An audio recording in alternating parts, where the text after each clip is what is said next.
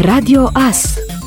Informațiile zilei Arhiepiscopia Ortodoxă Română a Alba Iuliei a lansat la finalul lunii septembrie campania O bicicletă, un pas înainte pentru copiii din comunitățile rurale defavorizate din județul Mureș, pentru a sprijini copiii din zonele defavorizate ale județului. Săptămâna trecută a avut loc acțiunea de distribuire a bicicletelor colectate până în prezent prin această campanie. Astfel, 50 de copii care provin din 9 parohii și filii din protopopiatele Târnăveni și Târgu Mureș au de acum înainte un drum mai ușor de parcurs către viitor, către școală. La nivel național, această inițiativă are un istoric de peste 10 ani, de-a lungul timpului înregistrându-se acțiuni importante venite din partea unor instituții bancare, companii private, ONG-uri, autorități, dar și a Bisericii Ortodoxe Române, de ajutorare a familiilor cu o situație materială precară, prin oferirea de biciclete copiilor în scopul de a-i sprijini în continuarea și facilitarea accesului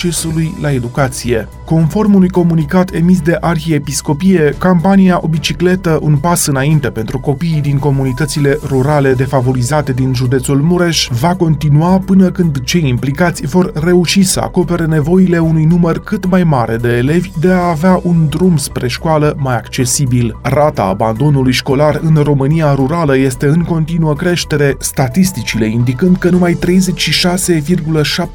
dintre copiii din mediul rural frecventează școala. Mai mult, potrivit studiului Bunăstarea copilului din mediul rural efectuat de World Vision România, 38% dintre părinții din România cumpără mai puține rechizite și cărți pentru copii pentru a face economii, iar 68% dintre copiii români din mediul rural merg la școală pe jos.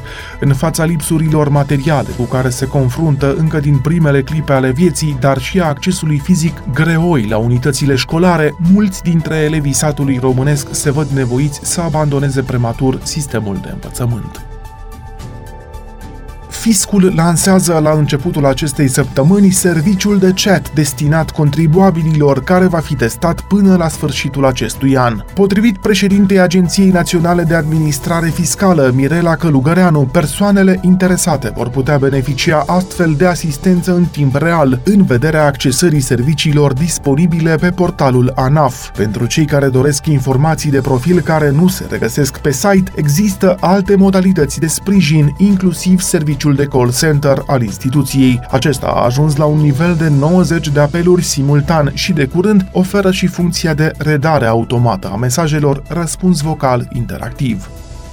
Președintele Claus Iohannis l-a desemnat luni pe Nicolae Ciucă să formeze un nou guvern în urma consultărilor cu partidele și formațiunile parlamentare care au avut loc la Palatul Cotroceni. PNL, PSD, UDMR și reprezentanții minorităților au mers împreună la consultări după ce au finalizat duminică discuțiile privind formarea noului guvern. USR a refuzat să se mai prezinte la discuții.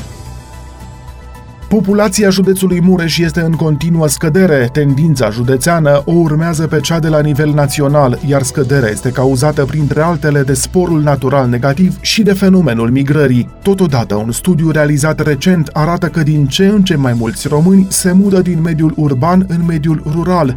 Același lucru se întâmplă și în județul Mureș, unde scăderea generală a populației este mai accentuată la oraș, iar populația din mediul rural cunoaște o foarte ușoară creștere. Fenomenul scăderii populației este tot mai îngrijorător sub aspect economic prin prisma lipsei acute a forței de muncă, iar pe termen lung prin faptul că specialiștii estimează că populația României ar putea ajunge la sub 8 milioane de locuitori până la finalul secolului.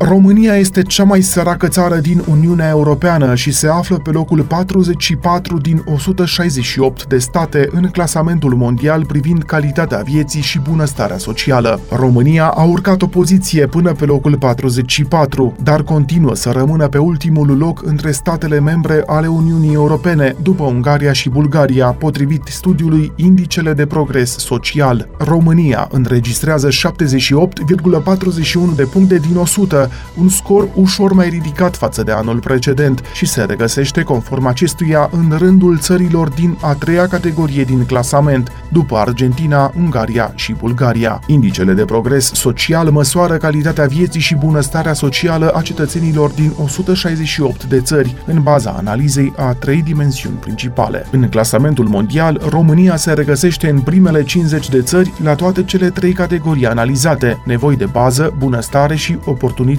La polul opus, coordonatele analizate pentru România care au înregistrat punctaje mai slabe sunt incluziunea, sănătatea și bunăstarea, precum și accesul la educația de bază. La nivel mondial, Norvegia se menține în poziția de lider, înregistrând un scor de 92,63. În 2021, pe primele locuri în clasament după Norvegia sunt Finlanda și Danemarca, iar pe ultimele sunt Republica Centrafricană și Sudanul de Sud.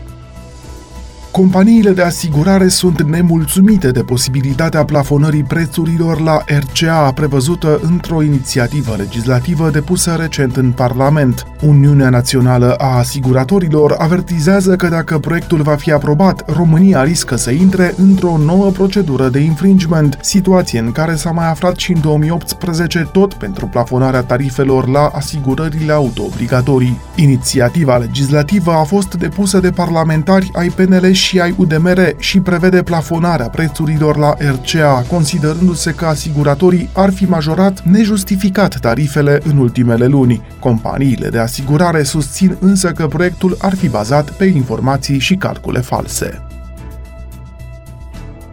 Jumătate dintre familiile de la țară ar anula sărbătorile în 2021 din lipsa banilor, iar un părinte din șase nu are nici măcar 10 lei pentru a cumpăra un cadou copilului, arată un studiu realizat de World Vision România. Datele cercetării de specialitate arată că o treime dintre părinți au mai puțin de 50 de lei să cumpere un cadou, iar în aceeași pondere nu și-au permis un brad în anul 2020. De altfel, o treime dintre familiile vulnerabile din mediul rural nu au brad la Crăciunul din același an, în timp ce peste 50% dintre acestea au avut un brad împodobit sărăcăcios. Doar două din 10 familii au avut anul trecut bradul pe care și l-au dorit. De asemenea, peste jumătate dintre părinți spun că perioada Crăciunului este una stresantă pentru ei, aproape 3 sferturi fiind preocupați de lipsa banilor. În plus, 30% din totalul respondenților afirmă că sunt stresați pentru că le este rușine că nu pot asigura familiei ei cele necesare, 14%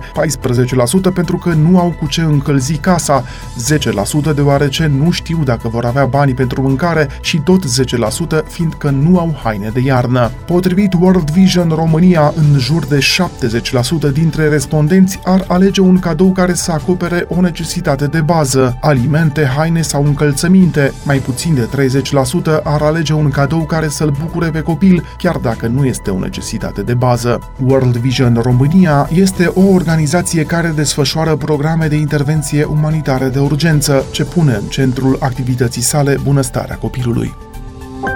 Acestea au fost informațiile zilei. Radio As se aude pe 107 cu FM și online pe radioas.net.